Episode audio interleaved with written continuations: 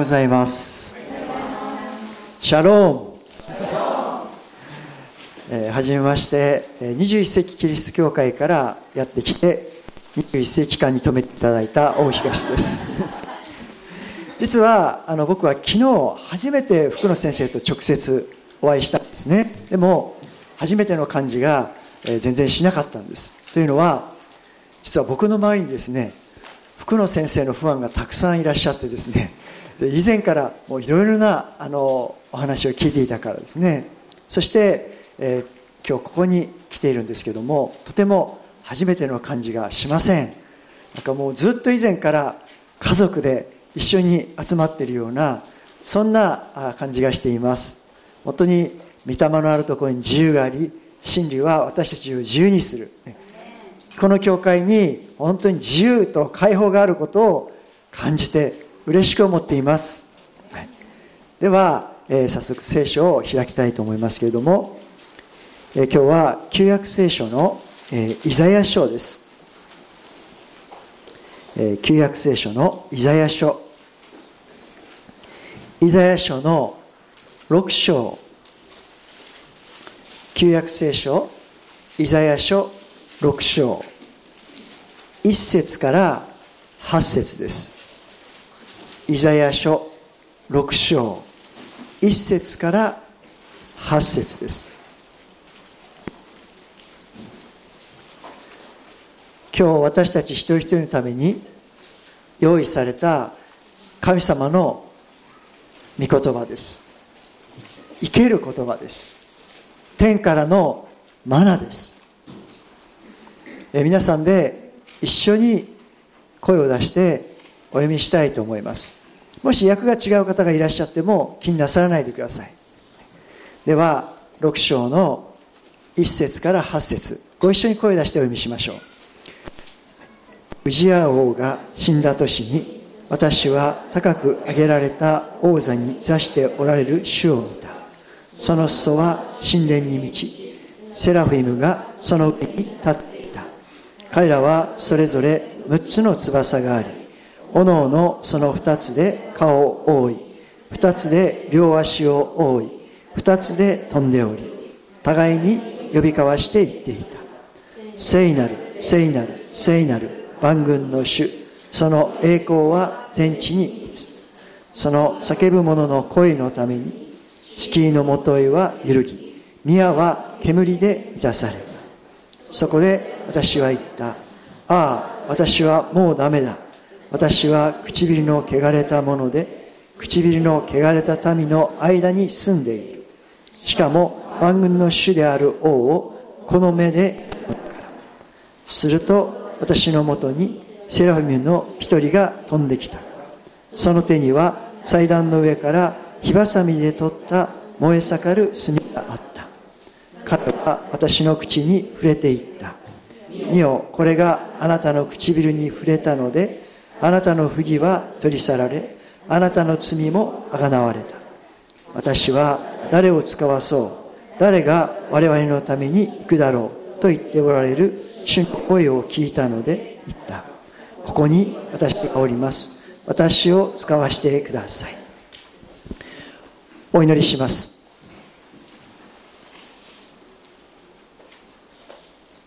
アバ父よイエス・キリストの皆によって祈ります。聖霊様歓迎します。主よここに集っているのはあなたの民あなたの子供たちです。この教会の頭はイエス様あなたです。そしてこれはあなたの時間です。主よどうぞ私たち人の考えたプログラム人の考えた計画ではなくあなたの御心が今朝なりますように。ここに集う一人一人はそれぞれ異なる環境にあります。そして異なる必要を持っています。あるいは異なる問題があるかもしれません。どうぞ聖霊様、助け主と自由に今朝流れてくださって一人一人を満たしてください。そして今この場所をあなたの臨在で覆い尽くしあなたの聖女となしてください。今朝ここに来た時そしてこの場所を後にする時何も受け取らずに帰る人が一人としてありませんように。全ての人を満たしてください。この時間をあなたにお捧げします。あなたにお委ねします。尊きイエス様の皆によってお祈りします。アーメン。アーメ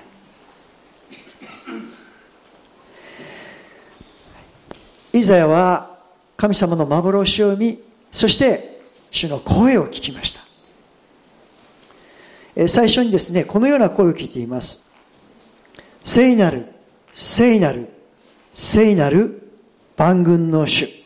その栄光は全地に満つ。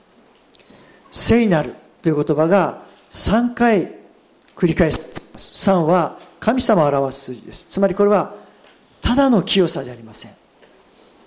神様の清さ。完全な清さ。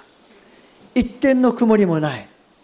シミもシワもなく闇がとどまることが許されない。そのような完全な清さです。そしてその栄光は全地に満ち溢れる。栄光です。でこの中でですね栄光という言葉とそして4節の後半で煙に満たされたという言葉があります。栄光と煙です。これはどちらも主の臨在を表す言葉です。皆さん栄光と煙。言葉を見ると何か相反するような何の関連性もないように見えるかもしれません。けれどもこれはどちらも主の臨在を表しています。皆さんこのステージえ、え、舞台に行ったりですねコンサートに行ったりどうですか？スモークマシンでライトがある。なぜでしょうか？それによって相乗効果が生まれますね。ここでこの煙とそして栄光どちらも主の臨在を表す言葉です。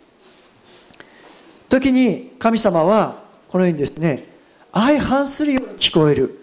相反するように思える言葉でご自身を表されている。それが聖書の中にたくさん出てきます。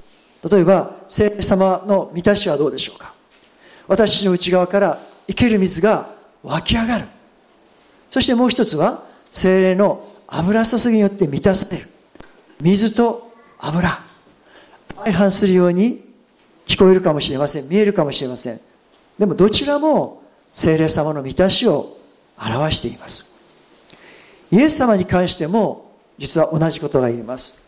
開かなくて結構ですけども、え義と平和が口づけする恵みと誠が互いに出会う支援の中の言葉ですけども義と平和というのはどういうことでしょう？義というのは神様の正しさです。完全な正しさです。私たち人間の基準では到底及ばない神様の義なんですね。そしてこの神様の義の前に立った時に私たち誰もがですね自分の不完全さ自分の弱さそして自分の罪というものを知る結果になってしまいます。義というのはそういうものですね。しかし平和はどういうことでしょう。神様との平和な関係です。皆さん私たち自分の罪を見せつけられ認識され神様は遠く及ばないほど清く正しいお方。といった時にどうでしょうか？私になんか近づくことさえも恐れ多いような感じを受けないんでしょうか？でも一方で平和というのはどういう言葉でしょう？神様と私たちの完全な関係です。愛に結ばれた平和な関係。これは相反する言葉のように思います。そしてまた、えー、この恵みと誠が出会う。誠というのは真実です。真実はやはり私たちの不完全さや私たちの罪を示します。しかし恵みはどうでしょう？その罪を覆ってくださる。罪に勝る。神様の慈しみ愛の深さ憐れみ深さを表しています。義と平和が口づけし恵みと誠が出会う。お互いにこの相反する言葉のように聞こえますがでもこれがイエス様によって一つになっているんです。イエス様によって私たちは義と平和両方を受け取ることができる。そしてイエス様によって私たちは恵みと誠両方を神様から受け取ることができる。アメン。このようにですね聖書では言葉だけ見ると違うように相反するように見える言葉があります。けれどもこれは神様にあってそれは一つとされるんです。なぜかというと私たちの神様は完全に清く正しいお方でありそしてまた完全であり制限のない愛を持って私たちを愛してくださるお方だからです。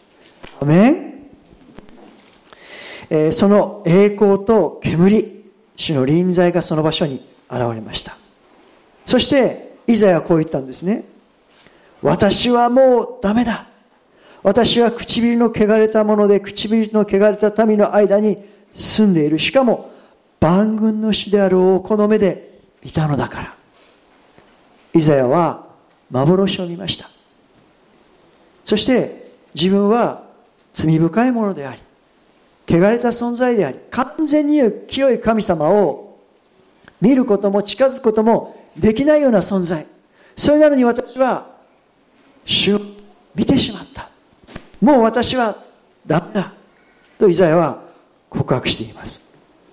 その時に燃え盛る罪が彼の口に触れます。そして口に触れたと見よこれがあなたの唇に触れたのであなたの不義は取り去られあなたの罪はあがなわれた。イザヤが体験したことは何でしょうか？これはイザヤの努力によることはありません。イザヤの意志の強さによることでもなくイザヤが立法を守りきったからでもありません。神様は一方的に触れてくださり不義は取り去られ罪もあがなわれました。つまりこれは神様からの恵みなんです。私たちは在家の中に以前死んでいたものでした。霊的に死んでいたものでした。しかしイエス・キリストを信じる。その信仰によって賜物として命が与えられました。これは神様の恵みによることです。その後で声を聞きます。不義が取り去られ罪があがなわれた後で私は誰を使わそう。誰が我々のために行くだろう。唯一の神様がご自身を指して我々のためにとこのように語られています。そしてその声を聞いたのでイザヤはこのように答えています。ここに私がおります。私を使わしてください。皆さんこのイザヤの体験を通して今日私たちは何を受け取ることができるんでしょう？皆さん私たちも、まあ、超自然的な出来事ですけども時として幻が与えられる時がある。その時にどうぞ私たちは幻だけで何かを捉えてしまうのではなく幻そして神様の言葉神様の声によってその幻が本当に主からものであるということを私たちは確認する必要がある。はっきりと確証される必要がある。幻それは超自然的な体験です。けれども時として神様は超自然的な方法で私たちにご自身のお心ご自身の御心そして神の民に対する計画を表してくださる。そのようなお方です。1994年の8月の出来事ですけどもそれは月曜日でした。僕は教会でこういう土曜日日曜日はもう本当にたくさんの奉仕をしていた。でその後ですね月曜日一人で教会に行って毎週月曜日一人だけでただ神様に賛美を捧げ祈るという時を毎週持っていたんです。いつものように神様を賛美した後にその時に今日ここで皆さんが賛美している時と同じようにですね主の臨在がその場所を覆い尽くしてくれました。麗しい神様の臨在です。その臨在に包まれて本当に身も心も安息に浸っている時にですね実は幻を見たんです。あまりにもはっきり見えたのでこの肉眼で見たのかと思うぐらいでした。その幻を見ました、えー、その時の僕は、えー、教会でこう献身しているという状態だったんですね。そして、えー、僕は札幌に生まれ札幌で救われそして札幌で育ちました。自分の人生をもう神様にお捧げしていたので、え一生涯ですねこの札幌でこの教会を開拓し一生涯その札幌の教会一つの教会にもう忠実に仕える。そのような人生を歩むということを自分は信じていたんです。ところが主が見せられた幻というのはですねそれとは全く違う光景だったんです。本当にそれはショッキングなことでした。とてもショックでした。なぜ神様が自分にこの幻を見せられたんだろう。しかも鮮明な画像で見せられたわけです。神様をお聞きしました。なぜですか？主あなたはなぜ私にこのような幻を見せられたんでしょうか？私どういうことかわからないです。主からの答えがないように感じたんですね。それでいつものようにですね時間が来たので最後に教会の戸締まりをして帰ろうと思ってですね教会の入り口のドアのノブに手をかけた時に主の声が聞こえたんです。それは何かというと誰を使わそう？誰が我々のために行くだろう？という声でした。その声を聞いた時になぜかわからないですね。その時理由はわからないんです。理由はわからないんですけど僕の口からここに私がおります。私を使わせてください。答えてしまったんです。その後でこう思ったんですね。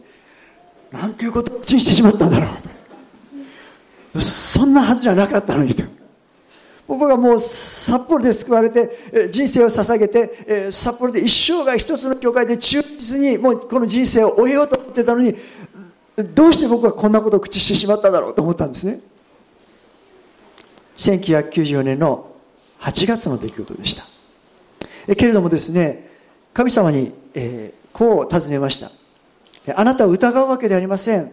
けれどもそれは今まで考えたこともない想像したこともないしまた自分がそんなことができるという自信もありません。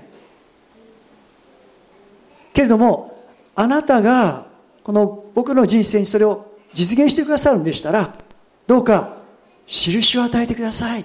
それが確かなものだとはっきりと分かる印を与えてください。と神様に求めたんです。これは主と僕との個人的な約束だったんですね。ですからこの幻を見たこと神の声を聞いたことを僕は誰にも話さなかったんです。なぜなら神様が超自然的な形で幻を見せてくださったので超自然的な形で印を与え確信を与えてくださると信じていたからです。そしてそのことを誰にも話しませんでした。1994年8月の出来事です。それから、ね、2ヶ月後のことですけどもいくつかの教会が集まってですねこの正会が行われました。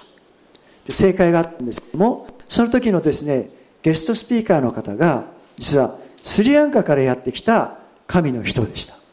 そして、えー、その集まっている人々のですね話を聞くとえその人は本当の預言者だ。現代の預言者だということをよく聞いていました。でも僕はよく知らなかったんです。そして正解の最中にですねこのそのゲストスピーカーの方がメッセージをしている時に途中でですね急にメッセージをストップしたんですね。急に黙ってしまったんです。そして、えー、こう指さしたんですね。誰を指さしてるのかと思って周り見たんですけどどう考えても自分が刺されてたんです。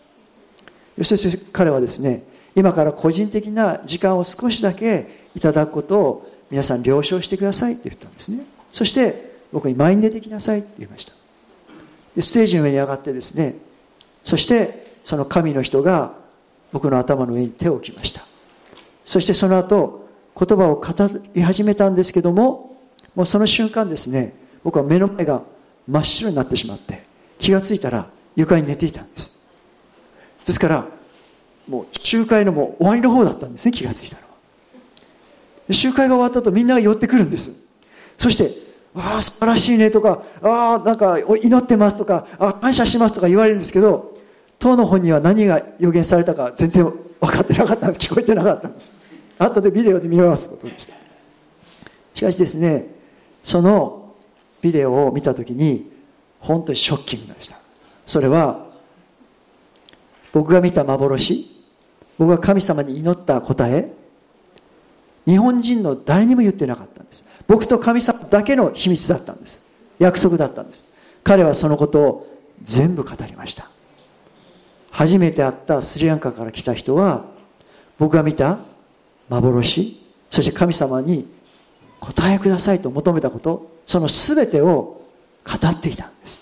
これは僕にとっても打ち消すことはない。揺るがない印となったんです。神様からの降臨。皆さん今朝ここに集っているお一人お一人にもその人生に神様のご計画があります。それは他の人と比較する必要はありません。神様は一人一人の人生にオリジナルの計画をお持ちです。そして私たちはその神様のコーリングに従う時に本当に目の前で海が分かれる。目の前で神様が生きて今日も働いておられるということを目にするんです。まさしく私たちは信仰から信仰へと勝利から勝利へと栄光から栄光へと私たちの人生という名の旅は続いていきます。アメン。皆さん、えー、この中でですねどのぐらいの方がスマートフォンを持っているか分かりません。あるいはお子さんがどれぐらいスマートフォンを利用しているか分かりませんけどもこのことをはっきりと確信を持ってお伝えしたいと思います。皆さんクリスチャンの人生はスマートフォンで動画を見るよりも小説を読むよりも映画を見るよりもテレビを見るよりももっとエキサイティングでもっとスリルに満ちていて決して退屈することはありません。一日たりともですね退屈することがないんです。ですから皆さんもスマートフォンでですね動画見てる暇がなくなりますよ。もう神様のコーチングをしてしまってそれをまっすぐ歩き始めたらですねもうスリル満点なんです。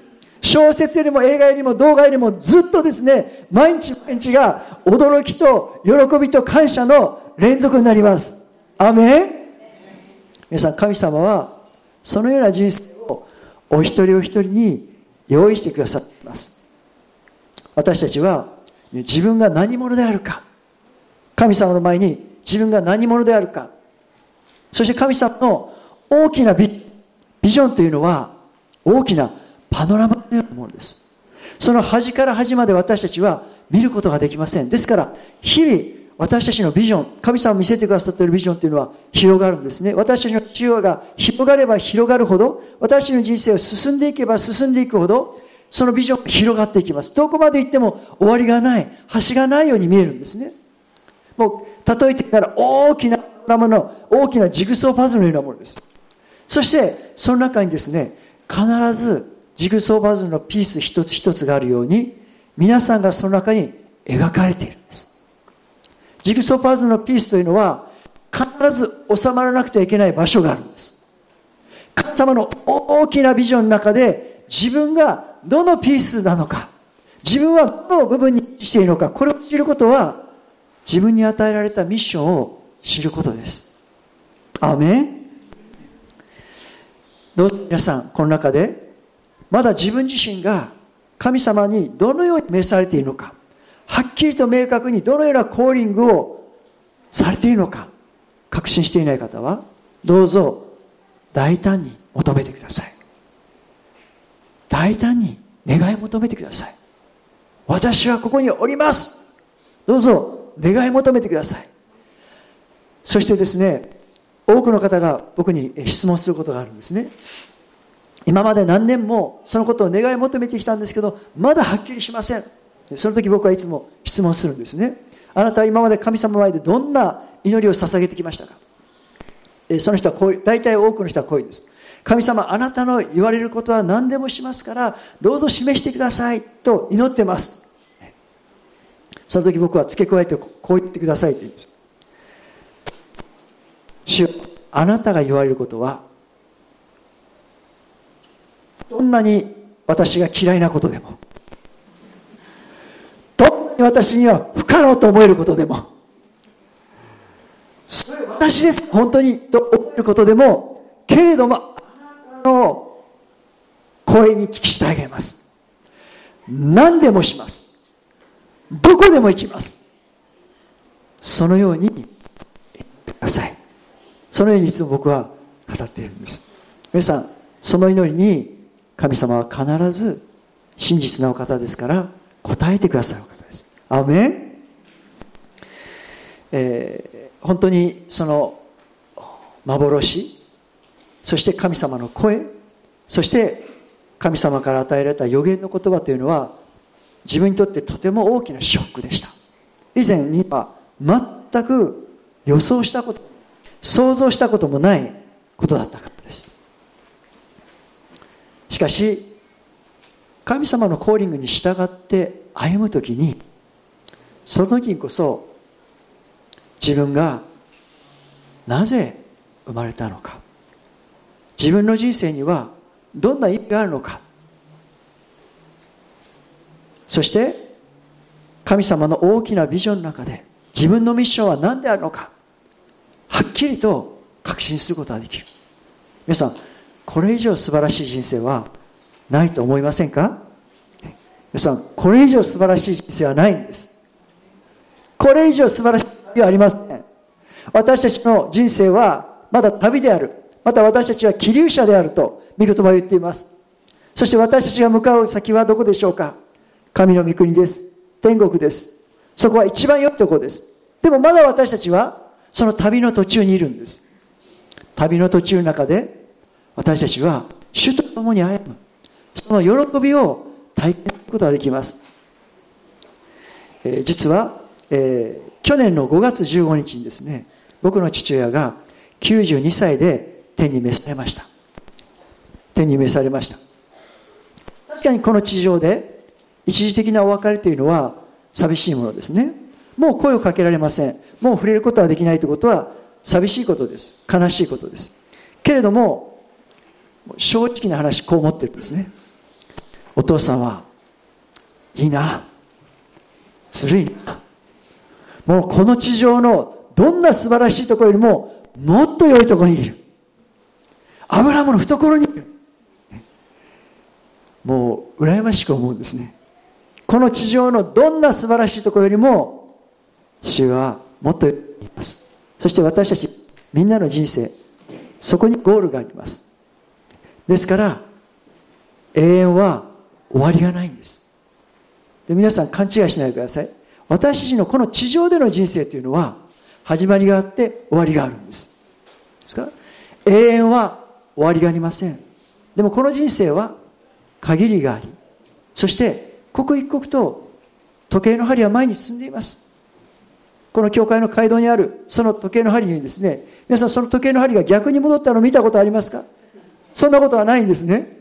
必ず前に進んでいます。私たちの人生も前に進んでいます。ですから主の御心を知り主と一つ心になって精霊様の助けを受けながら導かれて歩んでいきましょう。アメン。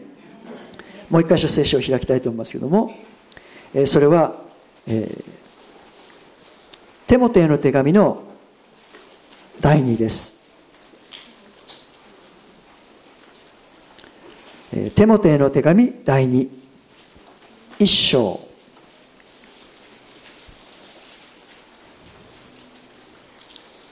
6節から8節です。テモテへの手紙第2一章。6節から8節です。皆さんで一緒に声を出してお読みしたいと思います。では一章の6節からです。はい。それですから私はあなたに注意したいのです。私の暗衆をもってあなたのうちに与えられた神の賜物を再び燃え立たせてください。神が私たちに与えてくださったものは臆病の霊ではなく力と愛と慎みとの霊です。ですからあなたは私たちの死を証しすることや私が死の囚人であることを恥じてはいけません。むしろ神の力によって福音のために私と苦しみを共にしてください。アーメン。1994年神様の幻を受け取ってそしてその幻がそして予言の言葉が実際に実現した成就したのは2002年の1月のことです。そのかその間約7年にわたって何もそのような兆候はありませんでした。何もそのようなことが起こる傾向は何一つなかったんですね。で僕自身も自分の力や自分の努力によってそれが実現するようにという動きはしていませんでした。ただ信じて待っていました。7年間です。ただ信じて神様が見せてくださった幻神様のお言葉ならば必ず実現する。どんなに時間が経ってもどんなに困難に見えても必ずそれは実現する。ただそのことを信じて7年間待ちました。そして初めてそのことが実現することになるわけです。日本はアジアの中でですね北に位置していますね。ある人は北東アジアというかもしれません。日本よりもアジアの中でですね南の方に向かっていくつかの国に僕は使わされることになりました。けれどもそれは決してですね喜ばしい国ではなかったんです、えー、僕の生まれつきの性格で言うと僕はあの緑がたくさんある時がところが好きなんですね。空気がきれいで水がきれいで人口密度が低くてまるでニュージーランドやこのスイスやもう小さいこのアルプスの少女のハイジのアニメを見て憧れてたぐらいですからもうそういうところが大好きでですね一度神様にそういうところに行ってあの開拓しなさいって言ってくれませんかって祈ったことがあったんです。ところが僕が使わされたところはですね一度も行きたいとも思ったことがない。空気が汚くて。そして24時間何かの音が聞こえています。もう人と車で溢れています。道路は大変な状態です。都市部に行くとそのアジアの南アジアの国ではですね都市部に行くとですねドライバーが急にドアミラーを畳むんですね。それなぜかというとそれほどの隙間がないからですすれ違うドアミラーがついてるとガチャガチャガチャガチャぶつかるんですね。もうそんな交通量の中でですねその間をですねこのこのスクーターやバイクがね割り込んで入ろうとするんです追い越していこうとするんです。それだけじゃないですね。自転車に乗ってる人間も我先にと追い越そうとします。それだけじゃないんですね。水牛も野良水牛も野良ヤギの群れも道路を走っていてですね時には野良野良水牛のですねこの渋滞になって車が全く進めない。運転手を見てみると片手はハンドルに置き片手はクラクションの上に置いてですねもう何してんのかと思って常に鳴らしてるんですクラクション。バババババババババ。もう神様は信じられないことを時にします。私の人生。想像もできないことです。そしてもっとショッキングなことがありました。それは何かというと僕が使わされたそして僕が福音を語りなさいと言われた人たちというのは初めてその国に行った時道端で水たまりに口をつけて飲んでいる人でした。夜になるとレストランのゴミ箱に行ってそこから鳥の骨や残飯を拾ってきてその国は日本よりももっと暑い国です。すぐに腐ってしまいます。そうすると彼はどうやって食べているかというと水たまりの水で一度洗って泥水で洗って天日で干して乾かしてそれからそのゴミを食べるんです。そういう人がこの同じ時代に地球上にこの現代に存在していることも知らなかったんです。ですからとてもショッキングでした。とてもショッキングでした。神様は私たちが想像したこともない思い描いたこともないそのような道を時に歩まされることがあります。けれども恐れないでください。御言葉は何と言ってますか？神が私たちに与えてくださったのは臆病の霊ではない。臆する霊ではない。そうです。そのような国々に行った時ですね僕たちは見たくない光景をたくさん見なくてはいけません。川を見ると川に死体が浮いているのも見た見なければいけません。目の前で人が息を引き取るという瞬間を何度も目にしなくてはいけません。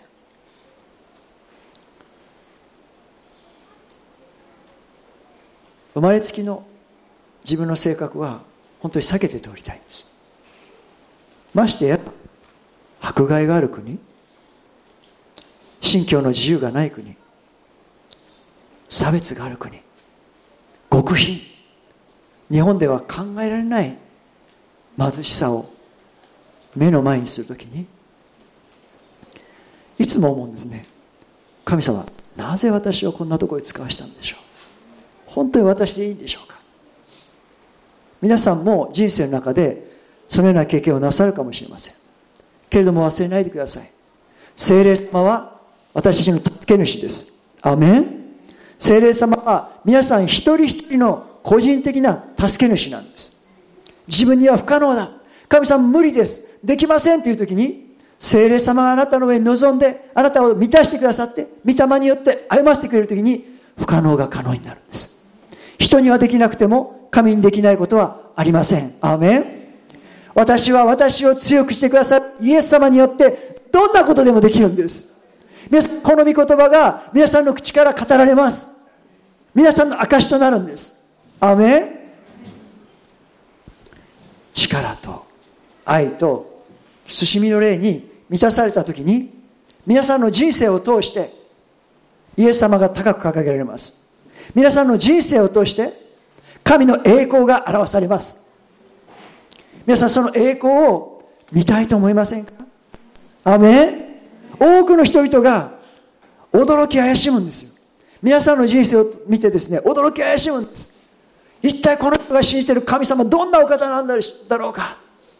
皆さんそのような声を聞きたいと思いませんか？アレルヤ。初めてそのアジアの国に行った時ですね。僕は何も知りませんでした。その国のことを何も知らずに行ったんですね。僕が使わされた地名さえも生まれて初めて聞きました。そんな迫害があることも知りませんでしたしそんな差別があったり極貧というものがあることも今まで知りませんでした。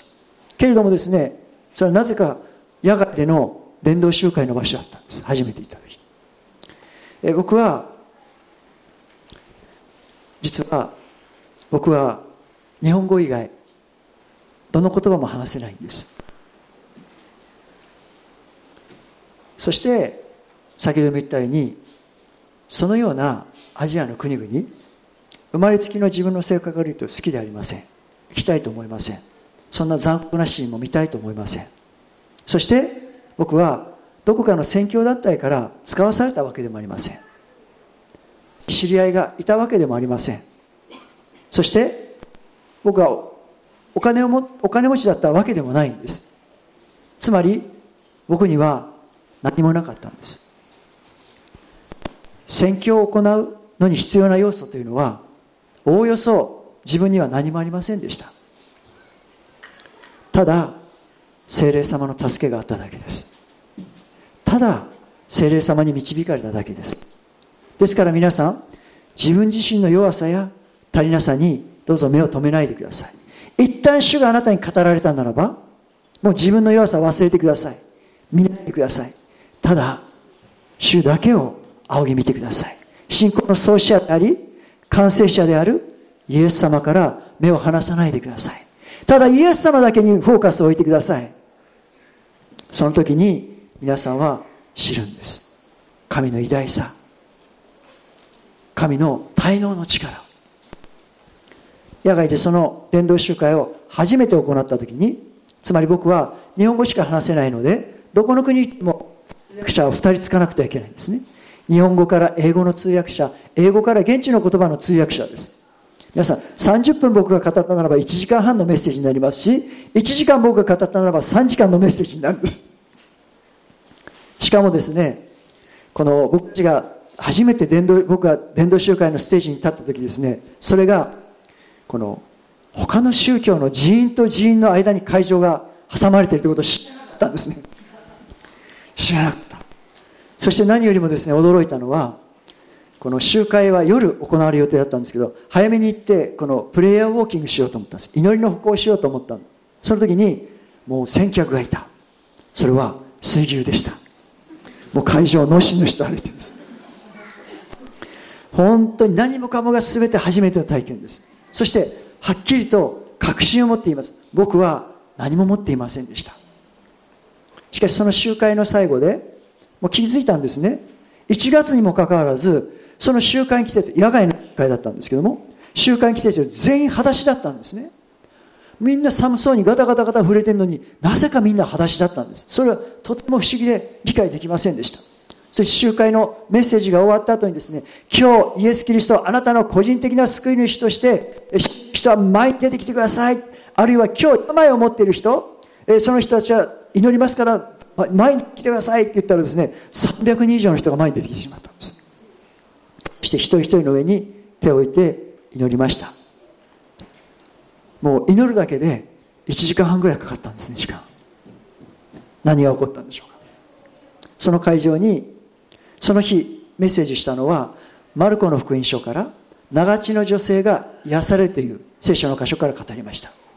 その集会で手を置いて最後に祈る前にメッセージの最中に実は同じ症状を持っていた女性の血が止まったんです。そして、えー、生まれてからずっとですねこううまく話せないどもりのようで話せない小さな男の子がステージに上がってきました。その子が生まれて初めてはっきりと明確にどもらずに発音することができたんですね。それは何ですか？イエス・キリストというなんです。イエス・キリストです。吐血を繰り返していて医者から死の宣告をされた人がいました。もう10日間もあなたの命は持たないでしょう。と言った人がですねなんとですねその人は一番遠い村から来てその会場まで集会の会場までその集会の噂を聞いてですね会場まで3日かけて歩いてきたんです。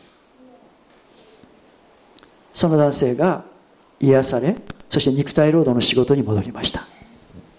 ハレルヤ。皆さん私たちの私たちが何もないように思えたとしても自分には何もできないように思えたとしてもでも精霊さんは私たちの助け主です。そして精霊様は何を成してくださるんでしょうか。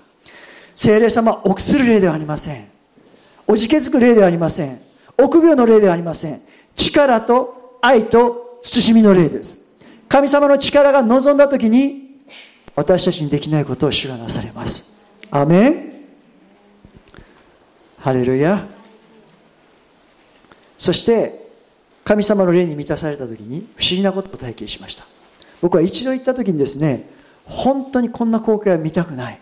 もうこんなことが目の前であることを見たくないと思ったんですね。道端でみんなですねもう犬と同じように水,、え水たまりのに口をつけて飲んでいる。こんなもう習慣見たくありません。もう本当に神様はそう言いたかったんです。そしてその国のことが正直言うと好きになれません。皆さんクリスチャンの迫害がある国ですよ。でそしてある国ではその特殊な人たち差別を受けている被差別民の人たちをたとえ他の人たちが殺害したとしても罰せられないんです。罪にならないんです。皆さんそういう国があるんです。この時代に。それを雇いほど体験しなくてはいけませんでした。そんな時に私たち人間の感情はどう思うんでしょうか。でも不思議なことですね。その国のありさまじゃありません。環境も好きじゃありません。本当に罪の力呪いとも思えるべきねその呪いの力をまざまざと見つけられる。それは決して私たちクリスチャン見たいものじゃないですね。体験したいものじゃないですね。で逃げ出したいと思うんです。でも不思議なことがありますね。なぜか分かりません。なぜか説明はつきませんけどその迫害されている差別されている極貧の中に人いる人たちその人たちに対する愛が芽生えるんです。見たくないことたくさんあります。嫌いなことたくさんあります。誰も迫害好きじゃないですよね。迫害受けたいと思わないですよね。誰も目の前で差別見たくないですね。誰も目の前で人が瞬間見たくないはずです。僕も一緒です。けれどもそのような全ての環境に勝る愛が神様から与えられるんです。ですから彼らに会いたくなります。そしてまた会った時に彼らをハッしたくなります。そして彼らのために祈りたくなります。彼らと共に食事をしたいです。彼らと共にイエス・キリストを伝えたいです。彼らと共にイエス様を礼拝したいです。不思議なことですけども人知を超えた神様の愛が皆さんに望む時に皆さんはその神様の愛の偉大さに驚くことになるでしょう。アメン。そして慎みです。慎みの例です。慎みというのは何でしょうか？分別であり資料であり知恵であり。皆さんこれはこの教会の皆さんには説明する必要がないと思いますね。えなったならえこれはもうみんな福野先生をご覧になってください。金子は当ってますのでもう説明する必要がないんです。御言葉を解き明かす必要がないほどです。精霊が私たちの上に臨んだ時に皆さん神様の愛と恐れは同居することはできません。アメン。光と闇は同居することはできません。同じように私たちが神の霊に満たされた時私たちは新しい人としてものを見て新しい人として聞き新しい人として思い描き新しい人として言葉を語り新しい人として行動するんです。アメン。聖霊様あなたの助け主です。あなたがイエス様を伝えたいと思う時主イエス様言われましたね。私の上に主の御霊がおられる。主は私を貧しい人へと使わされたから。盲人に虐げられている人たちに。そのような人たちに使わされた。そしてそのイエス様は救いを、救いの御業を達成されてですね、天におられました。今、父の右に座しておられます。このイエス様が、教会の頭なんです。アメン教会は、どこにあるんでしょう頭は天におられます。教会はどこにおられるんでしょうこの地上です。教会はこの地に存在しています。それは皆さんです。皆さん。ねこれはキリストの体です頭は天にあって体はこの地にあります皆さん頭が指示を出した通りに体は動くものなんですイエス様が語られた。私の上に主の御霊がおられる。主が私を使わされたから。それを今日この地上で行うのは体である。教会の役割。すなわち皆さんのミッションです。アメン。ハレルヤ。恐れないでください。精霊様ともにおられます。恐れないでください。神の力が皆さんに望みます。恐れないでください。神の燃えるような愛と情熱が皆さんに注がれますアメンそのようにして神様の御業は広がっていきます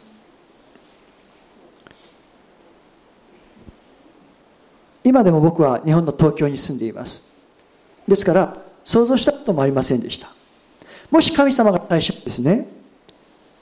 あなたの人生に私こんなことを経験してるよ。あなたにこんなことをさせるよ。というふうに示されたならば一番信じることはできなかったのは自分だと思います。日本にいる英語も話せない。宣教団体から使わされたわけでもない。富があるわけでもない人間がどうやって海外でイエス・キリストの弟子を育てて教会を開拓していって個人を立ててできるんでしょうか？私たちにできなくても主には不可能はないんです。アメン。そして今日までその国でアジアの国々で130人の牧師と伝道者が育ちました。教会は600箇所を超えました。そして孤児院は4箇所。200人以上の孤児がいます。そのうちの1箇所はですね全員が HIV の孤児です。エイズです。両親とももエイズで地上にいません。全員が HIV の孤児です。その4箇所の孤児に合わせて全部で200人の孤児が孤児孤児をお菓子のミニストリーで毎月養っています。そして全ての子供たちはイエス様の信じています。神の子供たちです。皆さん神様はこのことをなさりたかったんです。このことをなさりたかったんです。フリースクールを行っています。そしてスラムに飲料水を毎日配給しています。スラムに食物衛生的な食物を毎日配給しています。皆さん誰がそんなことを信じることができたんでしょうか？私の頭では計算できません。皆さんですからこう考えてください。神様の幻神様のコーリングを受け取るときに決して自分の頭で計算しないでください。決して私にはこれができてこれができなくて私の過去はこうで今はこうでそのようなことを考えないでください。主は言われましたね。あなたの口を大きく開けなさい。そうすれば私があなたを満たそう。私はただ神様の前に出て行って心を開くんです。そして大きく口を開くんです。主よ私はあなたの器です。空の器をあなたの前に差し出します。何でもします。どこでも行きます。だからお答えください。この器を満たしてください。全ての必要を満たす。私には何もありません。小さなものです。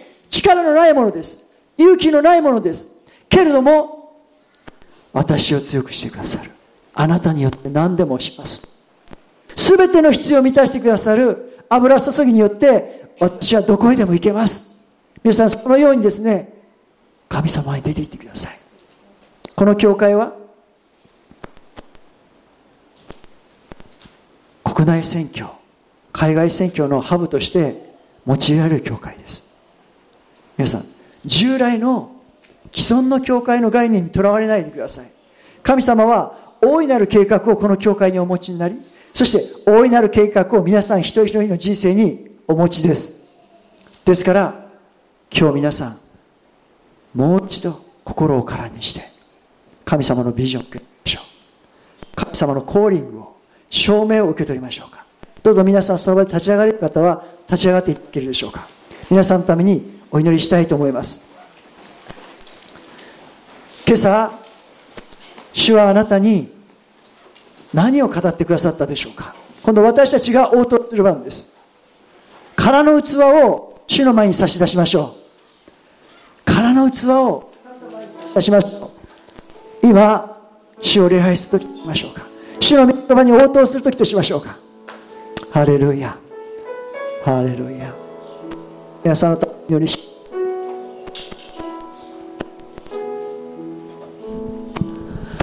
天の父なる神様。